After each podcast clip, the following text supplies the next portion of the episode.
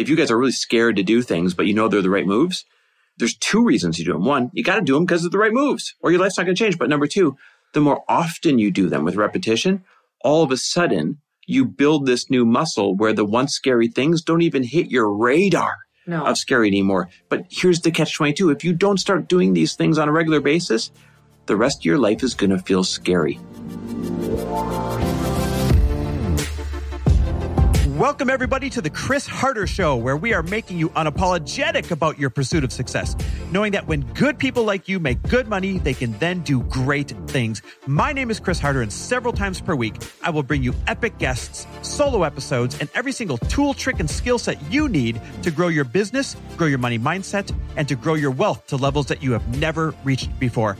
I've ended up in a unique place in life where I've got the experience, the connections, and all of the secrets that it takes to be successful. And I'm lifting the curtain to reveal it all to you in an effort to help put you in a position of abundance so great that you can then be as generous as possible. So let's lock arms and let's get started.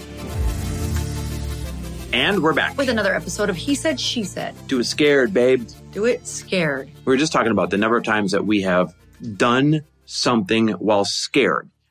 Absolutely correlates with the number of successes that we've had in life. Okay, so before we really dive in, because I'm gonna, I want to dig into where you've been really, really scared in your life and you've done something and how you feel on the other side.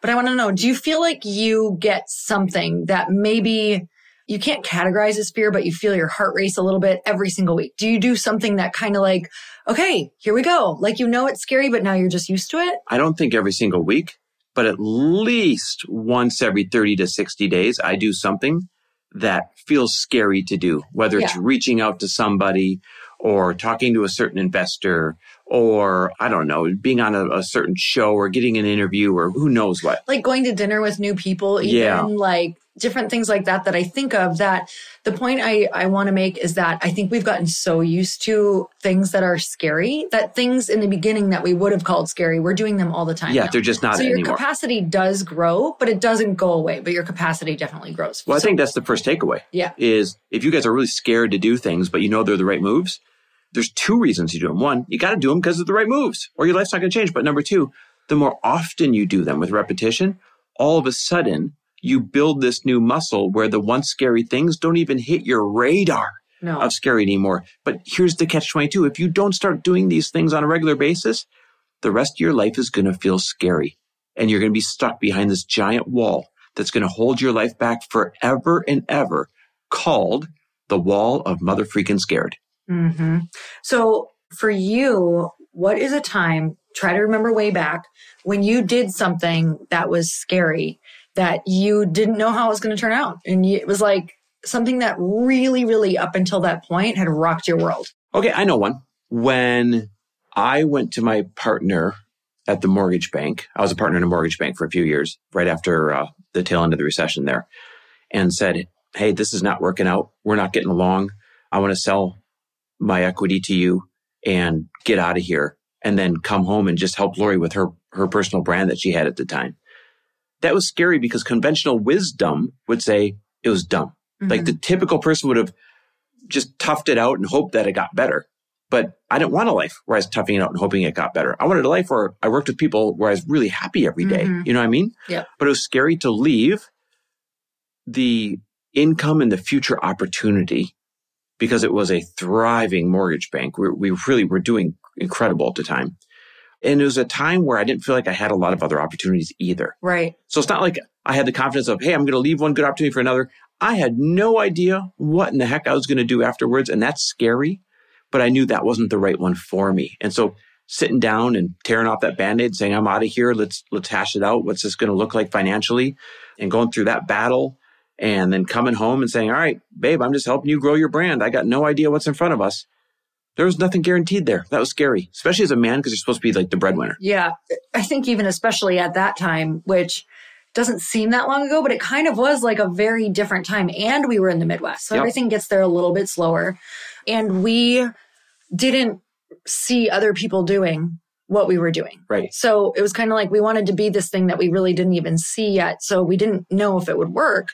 And I think at the time for you, there was a lot going on in you that I didn't even know. So you were dealing with, I feel like because of your old perfectionist traits, like you were suffering a lot in silence because I come to find out later that you're like, I'm viewing you as this breadwinner and oh my gosh, you're so capable and you're so confident in your life and you've had so much success in this job.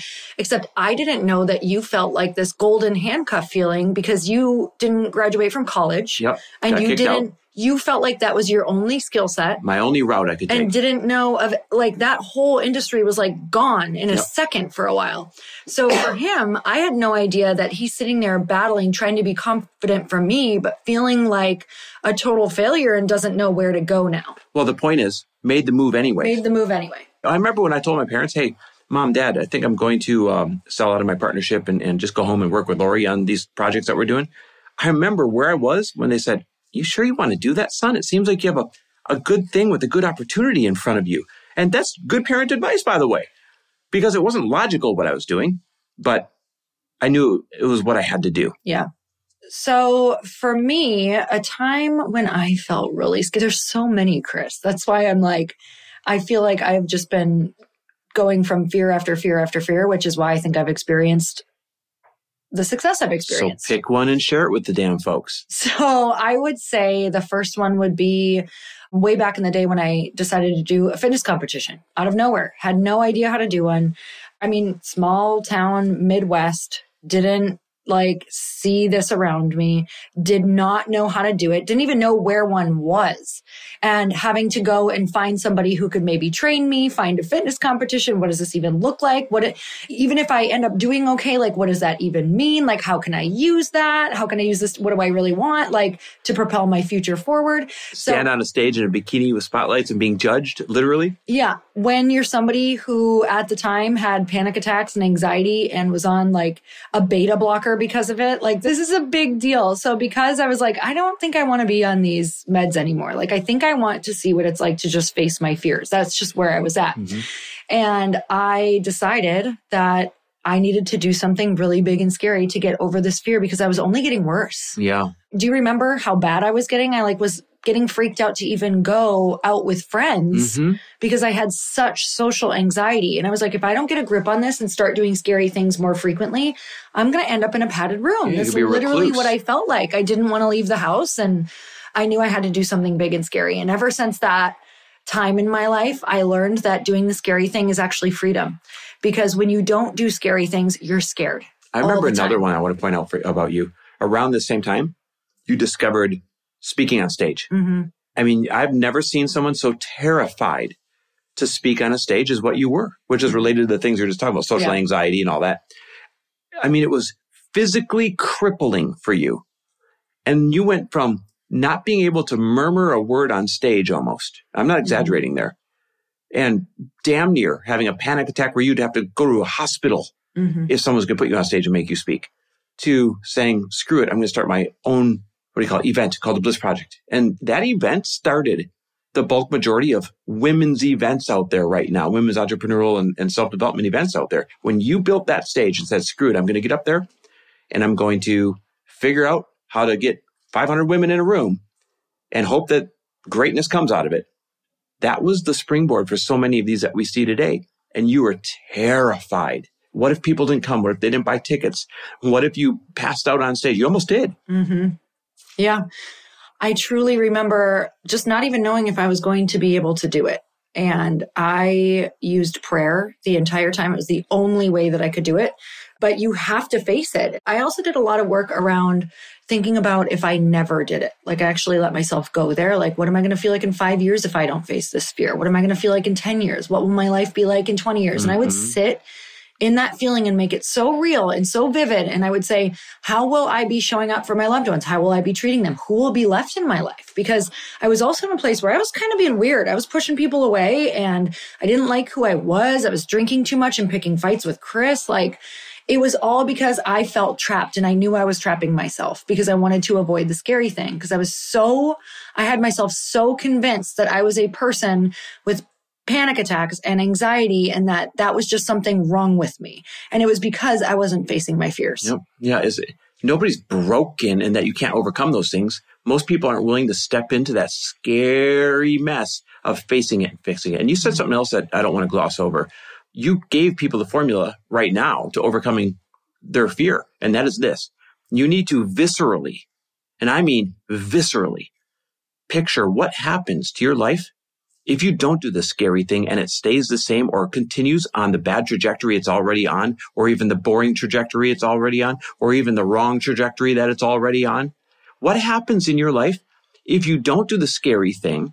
How does it turn out in five years, in 10 years, in 15 years, in 20 years if you stay on the trajectory you are on right now? And that should scare you enough where that's the far scarier outcome than getting on the stage or doing the thing or whatever it is that you're afraid of. You see, sometimes you're not choosing between what am I afraid of and what am I not afraid of. Most of the times in life, when you're making the best choices that'll really put you on a different trajectory, you're choosing between the lesser of two evils. You're choosing between which scared is scarier than the other one. And that typically is if you stay on the same path that you are headed for right now, instead of starting to do some of the other scary things that would put you on a better path. So I was just thinking of all of the ways that we have overcome all of our fears, mm-hmm. all of it.